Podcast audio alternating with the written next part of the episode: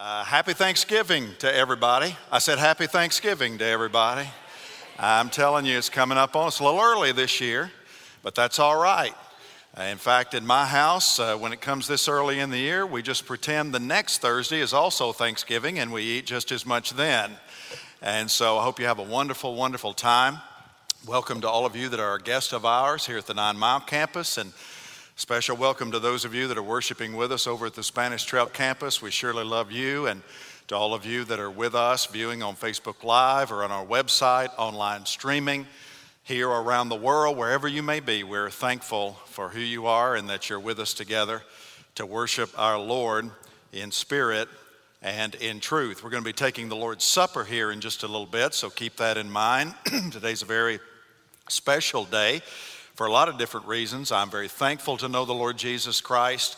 I'm thankful to be his child. I'm thankful to know that when this life is over, I have an everlasting home in heaven. Christians, among all people on the planet, ought to be the happiest, the most enthusiastic, and the most grateful people on the planet because we know who we are, who God is, why we're here, what we're to be about while we're here, and where we're going when this life is over. Because of that, our hearts are brimming with gratitude this morning.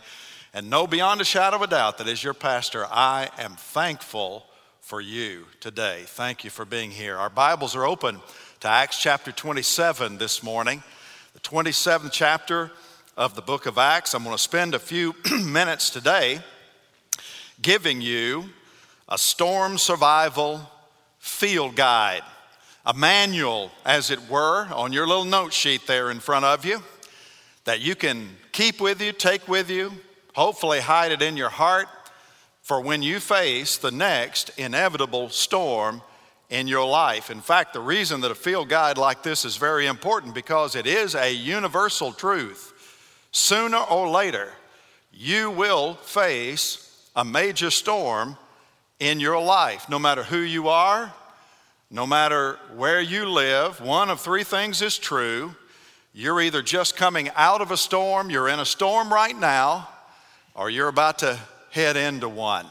And that's true whether or not you live on the Florida Gulf Coast, on the Atlantic Coast, or on the West Coast. Many of you have no doubt seen what's been happening to parts of California in the wake of the incredible wildfires that they've had in recent days. I saw this video just a couple of days ago, some of you may have seen it, of a young couple trying to get out of a little town called Paradise, California, just west or east rather of Chico, California. And I'm telling you, just watching this will give you a panic attack, much less being in the car. They're trying to get out. And the, how would you like to be in that car?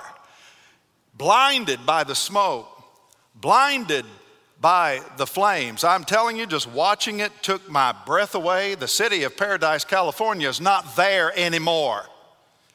The whole city, the town, burned to the ground, and many people lost everything that they had. Well, may I say it this morning? The truth is, one of these days, if it hadn't happened already, that kind of thing, may not be a literal fire like that, and I hope it's not, but that kind of thing is going to happen to you. Might be a relational storm. Might be a storm in your marriage. Might be a financial storm. Might lose your job or your portfolio. Might be a health related storm. Church this size, somebody's dealing with health issues all the time.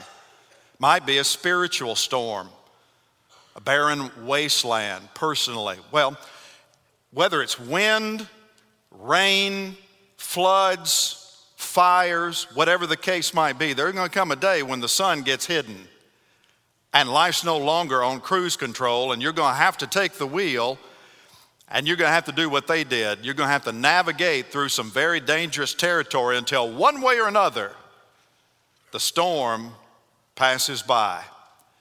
Now, the reason I say all of that is because here in Acts 27, Paul enters another storm. This one is a literal storm at sea. It's not the first metaphorical storm he's ever been through in his life. Paul had actually been shipwrecked twice before. This is the third, best we know, of the shipwreck experiences of the Apostle Paul. And This was a very literal storm that took him just off the coast of Malta, due south of Sicily, which is just south of Italy in the Mediterranean Sea. Y'all will remember, I think, that Paul was being held in Caesarea under the authority of the Roman governor Festus. He'd been accused by the Jews back in Jerusalem of blasphemy against the law, and Paul had appealed his case directly to Caesar, which was his right as a Roman citizen. And so Festus didn't have any choice really but to send him to Rome, even though he himself knew there were really no substantial charges. The man hadn't done anything that was criminal, certainly nothing worthy of death. But because he had appealed to Caesar, the governor was bound to say, You have appealed to Caesar as a Roman citizen, and to Caesar you shall go, and they put him on a ship, one of a series of ships. They would take a ship from one port to the next, and that may have been the final port for that particular boat. They'd have to get off and find another ship to go to the next port, and eventually they would make their way to Rome, and that was the way they were traveling. Everything was smooth sailing at first, but before long, the dark clouds began to roll in and the weather turned really nasty. Look with me beginning at Acts chapter 27 and verse 9. This is another very lengthy narrative. I could preach a, ser- a, series of sermons from Acts 27. And if I'm preaching one sermon, I could attack this passage from about four or five different angles. But we're going to do it this way this morning. And to get us started, let's begin reading in Acts 27 and verse 9. Everybody ready to read? Say amen.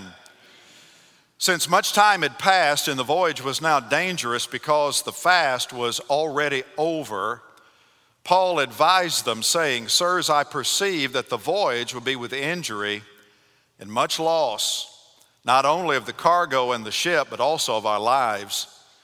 But the centurion paid more attention to the pilot and to the owner of the ship than to what Paul said.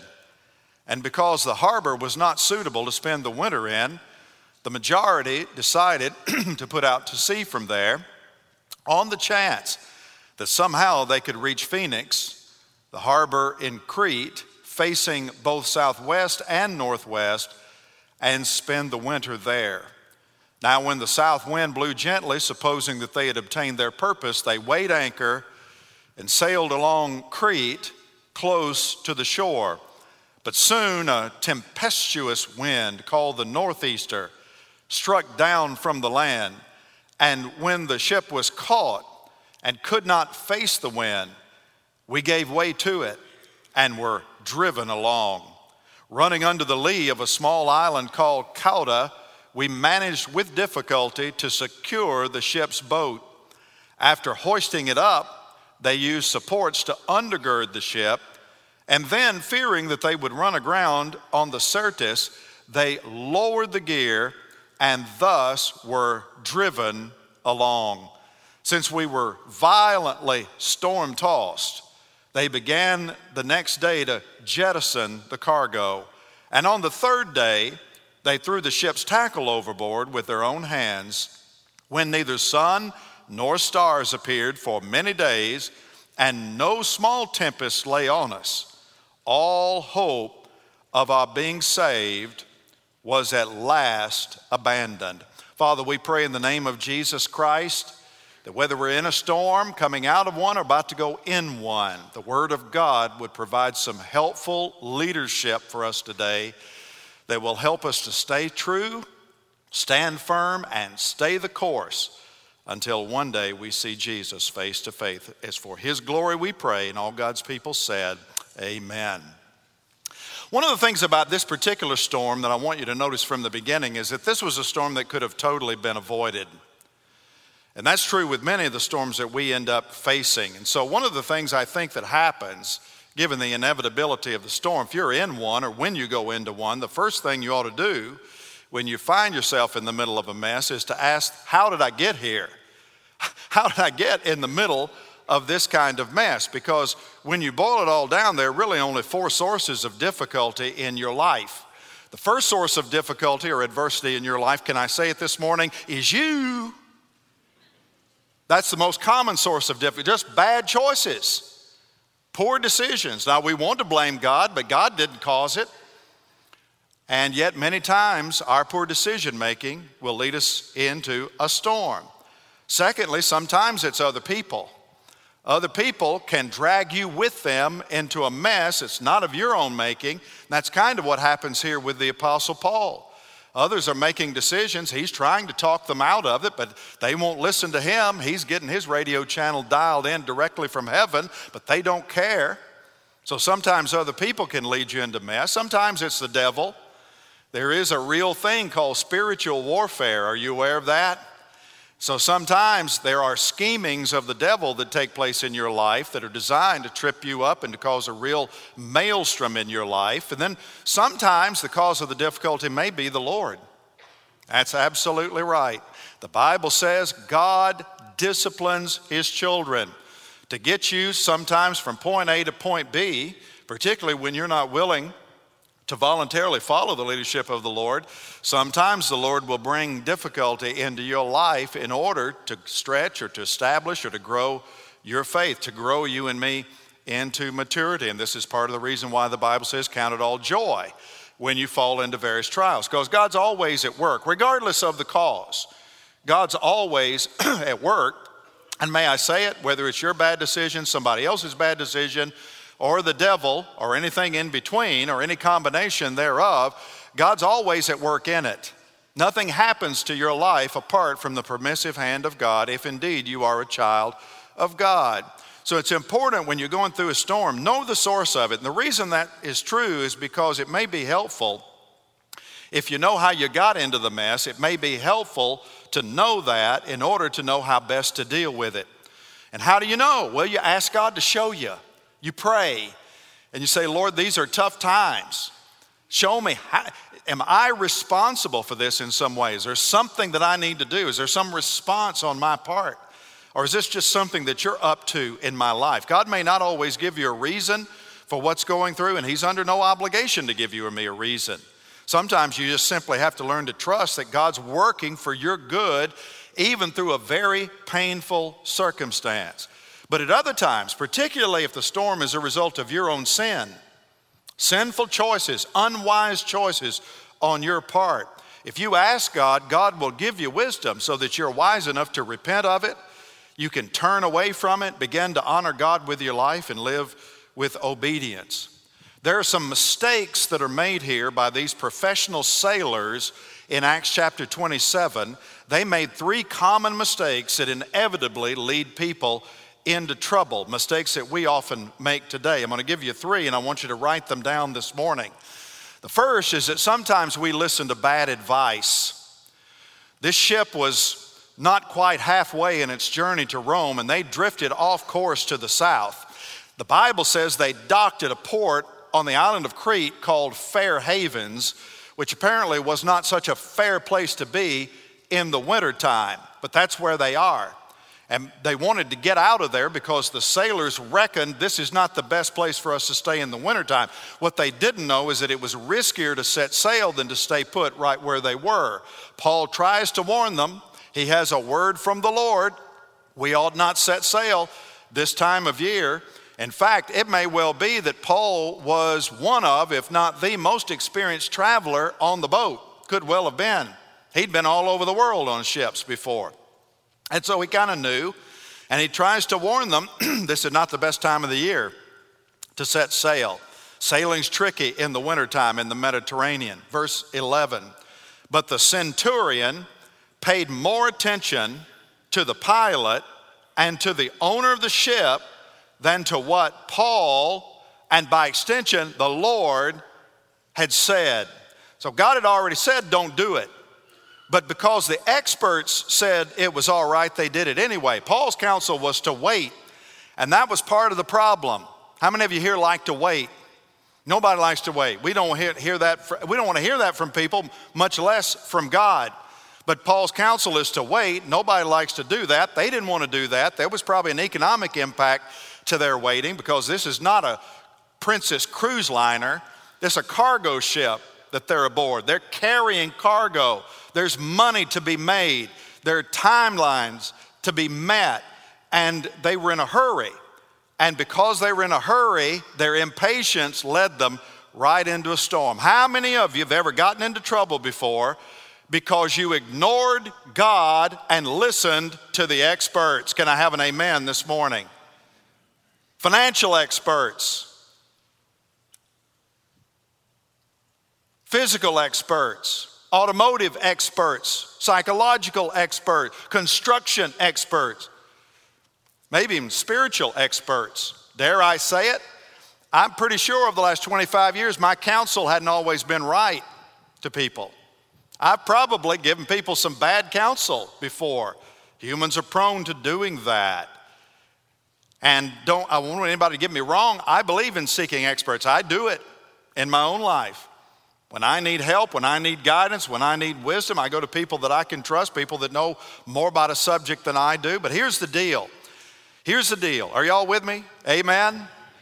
If God tells you to do one thing and an expert tells you to do something else, you're always better off to go with God, even though the expert might think you to be a fool for doing that. Don't let an expert divert you away from what you know and understand and experience to be the clear will of God. There is wisdom, the Bible says, and a multitude of counsel, and you ought to seek counsel. That's a biblical thing to do. But sometimes, even godly counsel can contradict the clear will of God. Sometimes He'll hide it in your heart. He won't necessarily write it on a big placard, but you'll know in your heart what the Lord is leading you to do. And everybody around you might be telling you, you ought not do this. It won't pay in the long run. There's no money in doing that. When that happens, you're always better off to go with God. So beware of bad advice. That's the first problem that we have here. Secondly, a second thing we tend to do, we follow the crowd. Anybody here ever followed a crowd into a mess because it didn't want to get left out? We're told here in verse 12 that the majority, circle the majority, the majority decided to put out to sea from there. Oh, the majority. I'm just telling you, we've lived in democratic culture for so long, democratic society with democratic ideals, most of us our whole lives. Because of that, sometimes we've come to believe that the majority is always right. Can I say it? The majority is not always right. That's true biblically. 10 out of the 12 spies that said we ought not go into Canaan because we can't take it were dead wrong. And everybody followed the majority, and they wandered in the wilderness for 40 years because the majority ruled. Last time I checked, the majority was wrong in Jerusalem when they shouted, Crucify him! Majority wasn't right. The majority wasn't right when they thought Moses had died on the mountain, and everybody said, Hey, wouldn't it be great to build a golden calf? Everybody said yes, and they did. Even the brother of Moses got caught up in that. The majority was dead wrong.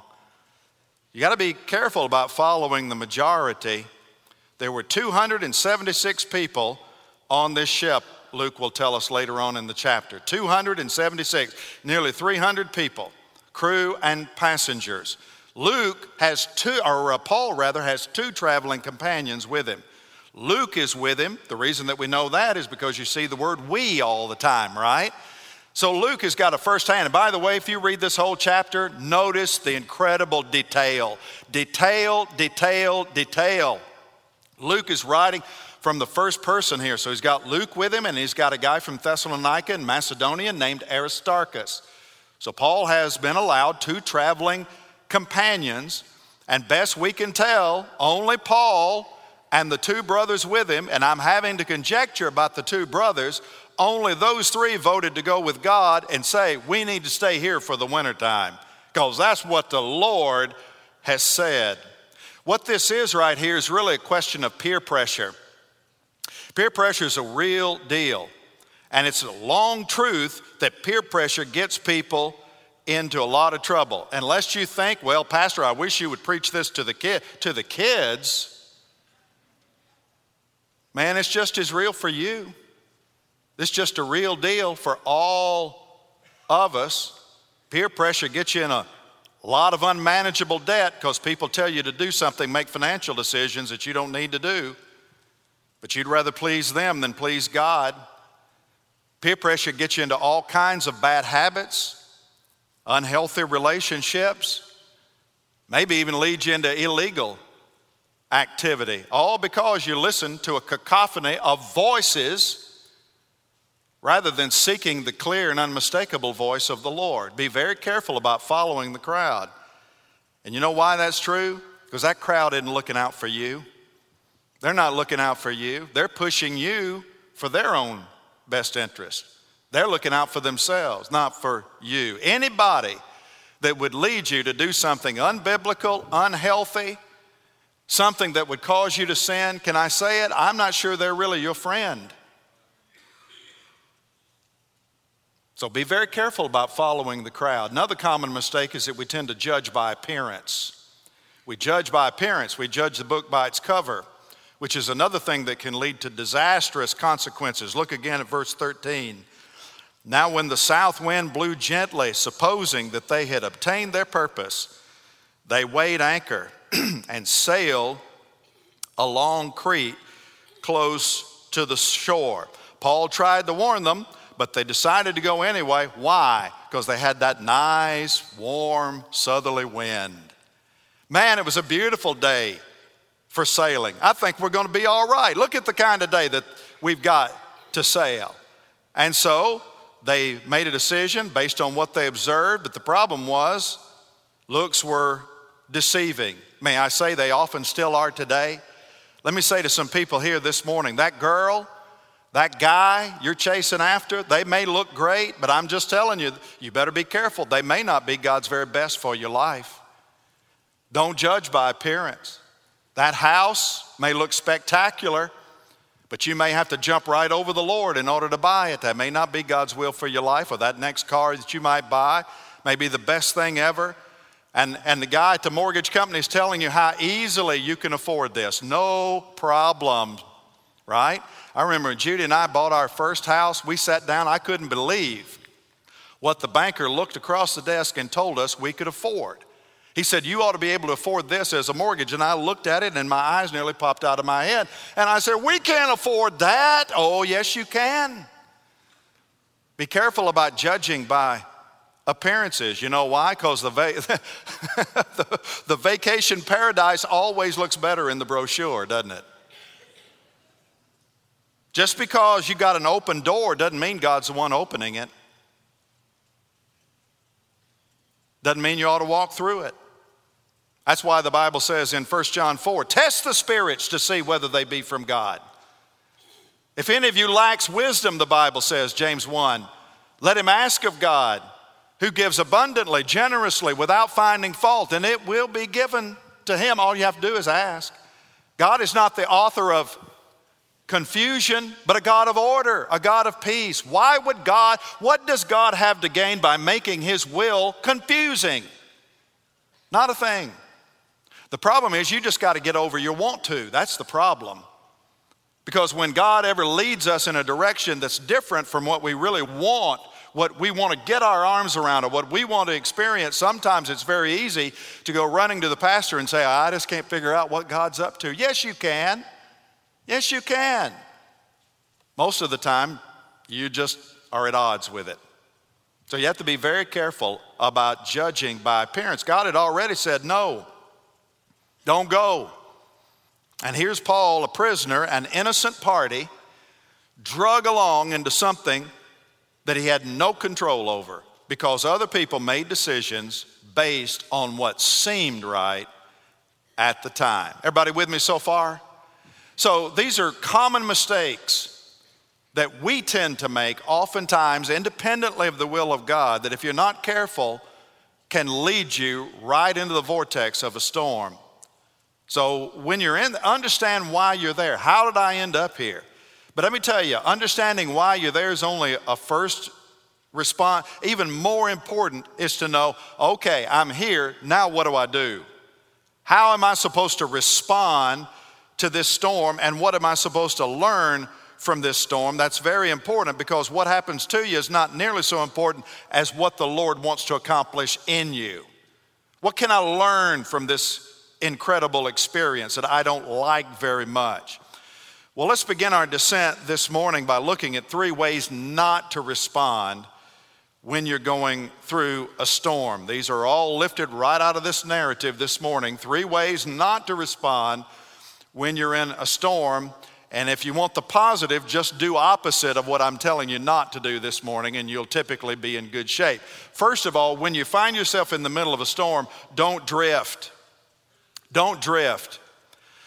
Right on cue for this time of year. Didn't take long for them to get away from the land out to the open sea, and this incredible storm blows in from the northeast. Prototypical northeaster. That's what the word in the Greek, uh, Eurokulon, it's, it's two words. It means east wind and north wind, northeaster. And that can be typically one of the fiercest kinds of storms. It's fierce, it's often cold, it's unmanageable. And we're told in verse 15 that when the ship was caught and could not face into the wind, we gave way to it and were what? Say it out loud. Driven along, hands off. You're just kind of going in whatever direction that the wind blows you. Now, if you read on ahead in the narrative, you're going to know this isn't any pop up shower. The, the Bible says they, were, they didn't see the sun nor the stars for two weeks, for a fortnight, two weeks. They were basically in darkness or semi light. They couldn't get their bearings. They couldn't use their instruments. They, they couldn't see the star. They had no idea where they were. They were just adrift out on the open sea, and that's what can happen to you if you're not careful. The thing about storms is, storms can numb you. They can dull your sensibilities. They can dull you spiritually. They can mesmerize you into unproductive, drifting kinds of living. Storms will discourage you, they'll depress you. And the thing that I found as I've navigated a storm or two in my life is it's easy to lose sight of God. The clouds tend to block your view of your Heavenly Father. And all you're concerned about is not seeking the Lord, whom you cannot see and cannot sense, but instead you're trying to come up with your own way to get out of the mess. You just drift along. There's no focus, there's no real spiritual direction. Sometimes you even run away from God. You'll go exactly the opposite direction that God really wants you to go. How many of you have ever known people who've been faithful in church, they've been here, they've served in some kind of way, and then something really tough happens in their life, and the next thing you know, they're just on the run. They quit coming to church, they get mad at God. Y'all ever known people like that before? They're going the wrong way. This is normal in life. These kinds of experiences happen to all of us. Storms are not abnormal. Beware of the Christian preachers on television that tell you that if you're in a storm, it's always your fault, or that being in a storm is always abnormal. Or if you have enough faith, you'll always have all your bills paid, you'll always have a job, you'll always live in a 4,500 square foot house. Just honor God. And if you don't, there's something wrong with you. No, that's, that's not right. It's normal to go through storms of one kind or another. What's important is stay focused to stay tightly tethered to God, to not lose sight of God, and to not get angry with God. God's always at work, even though you don't understand and even though you can't always see it. The writer of Hebrews, Hebrews is a book, it's one of my favorite books in the Bible. It's a difficult book sometimes to understand, but it's one of the best in the Bible because it's written to people, Christian people that are going through a storm. They're persecuted for their faith. Many of them are wondering if their faith is worth it. And they're on the verge of teetering wandering off from the faith. And the writer of the Hebrews writes in chapter 2 and verse 1 Therefore, we must pay closer attention to what we have heard, lest we what? Drift away from it. In other words, pay attention, stay focused, don't lose heart. Some of you are talking crazy talk like you're going to wander away from the church. And the reason that you're doing that is because you've just started to drift spiritually. You've taken your eyes off the Lord, or you've become angry with God because it's not perfect. And let me remind you, the author will say, you're not in heaven yet. This is not heaven.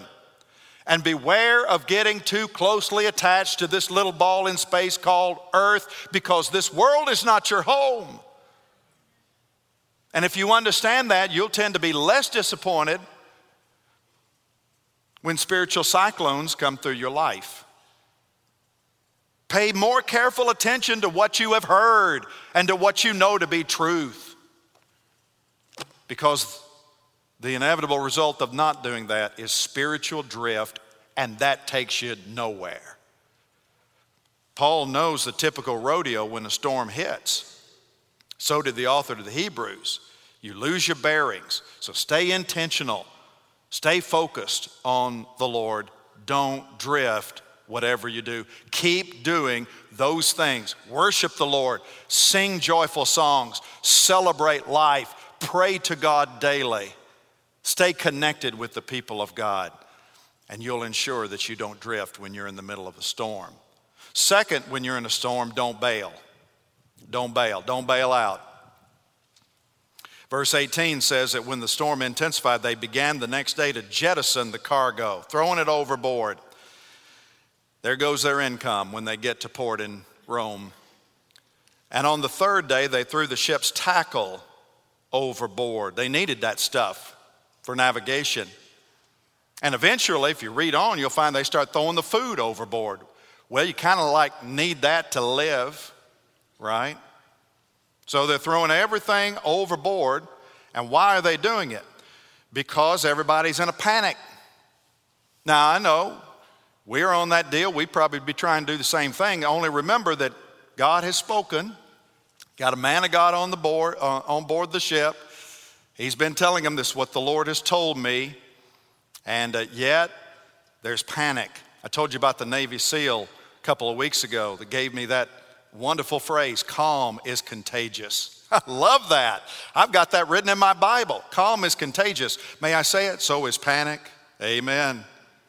Panic is contagious too. And this is the most common reaction when you're in a storm. Y'all know how many people I've seen totally stressed out, panic attacks over what's going on in life, lose composure, get mad, get frustrated, start to abandon stuff. It's amazing how quickly people in a culture of ease are willing to throw in the towel and give up at the first sign of adversity. Man, just let a bad thing happen. Next thing you know, what do people say? Sayonara, adios, I'm out of here. This bird has flown, baby, right? But most of the time, it's not God telling you to do that.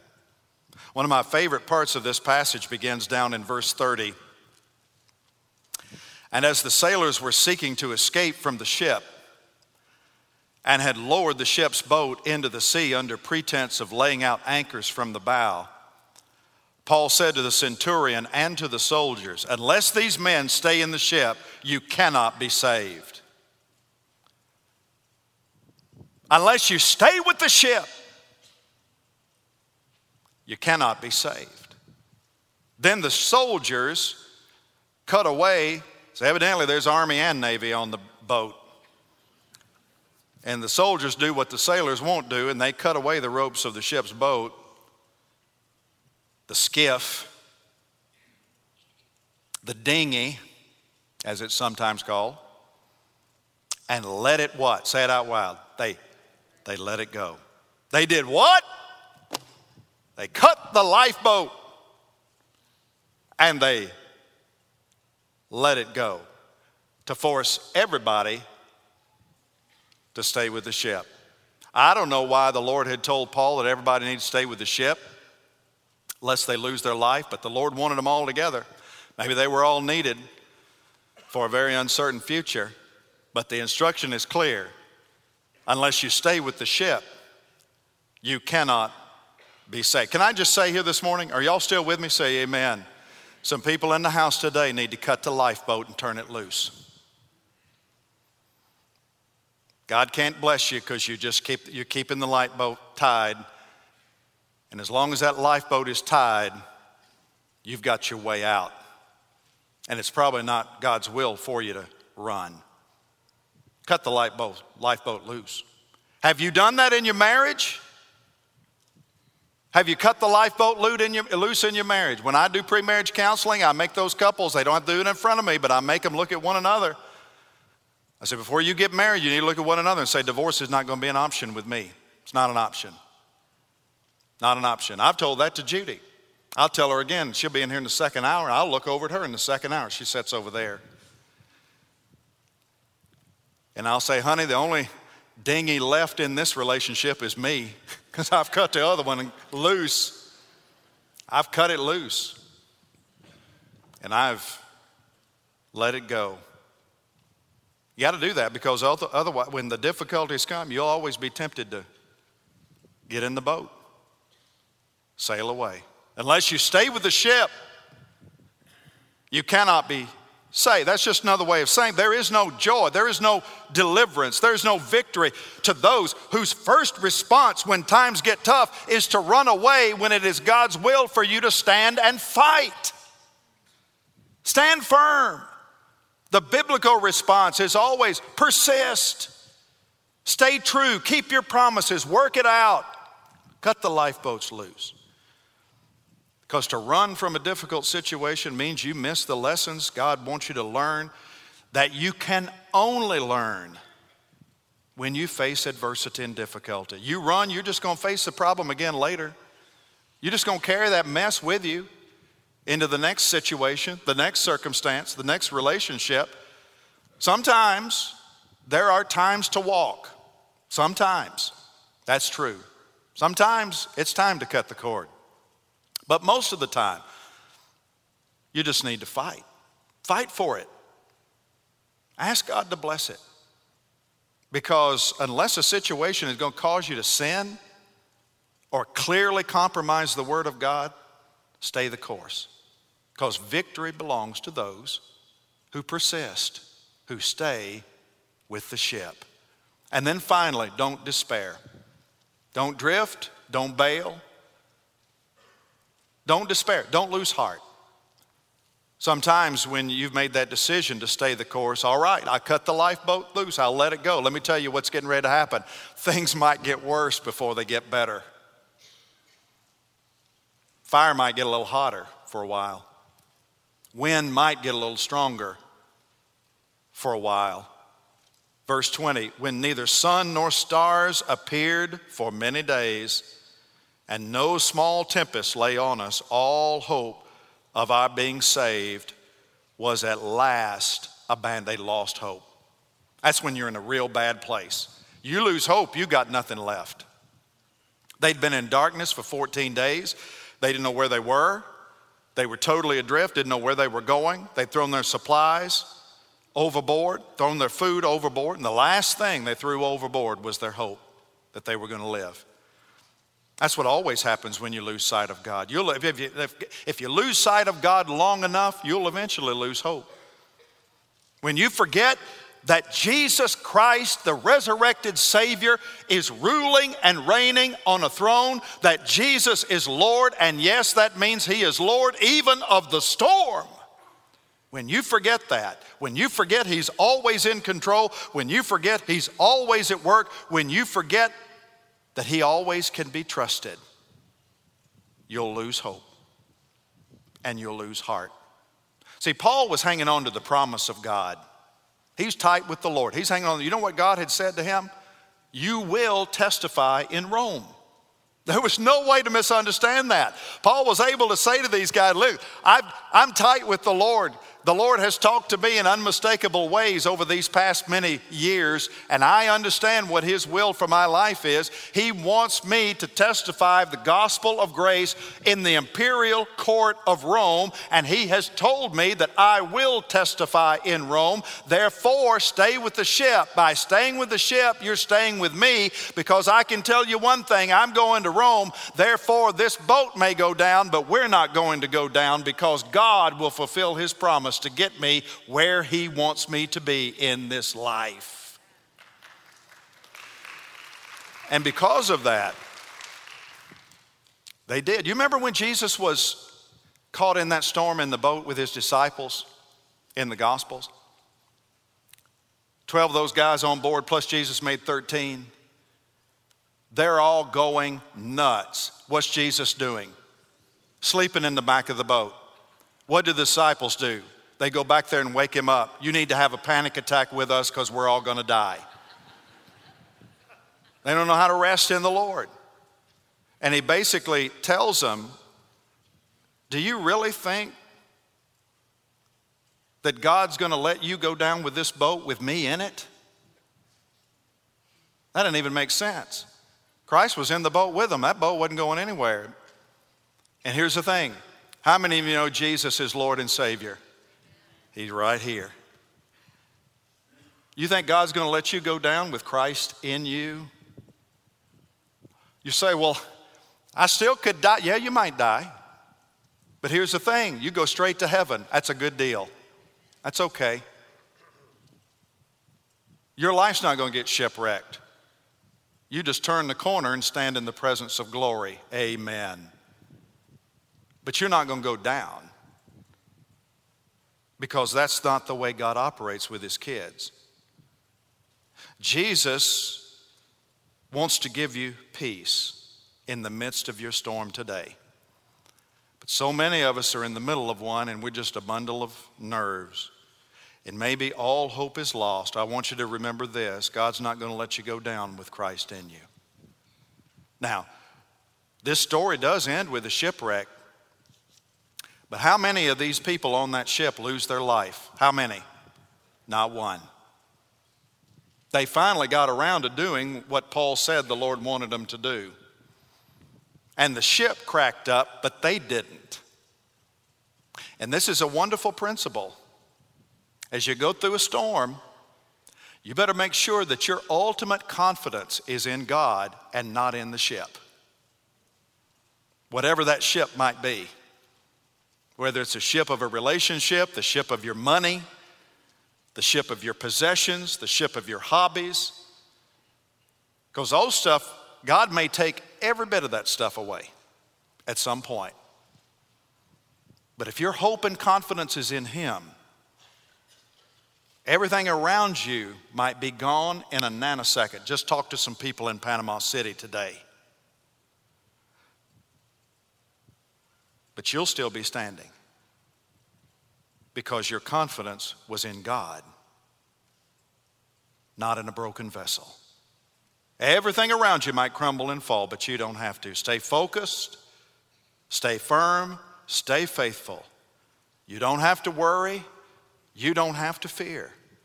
God is on his throne. You remember that couple driving through the raging forest fire? Man alive. They kept driving and they kept driving. And we don't roll in the audio, but I can tell you that woman is praying to Jesus on the audio. She's praying the whole time.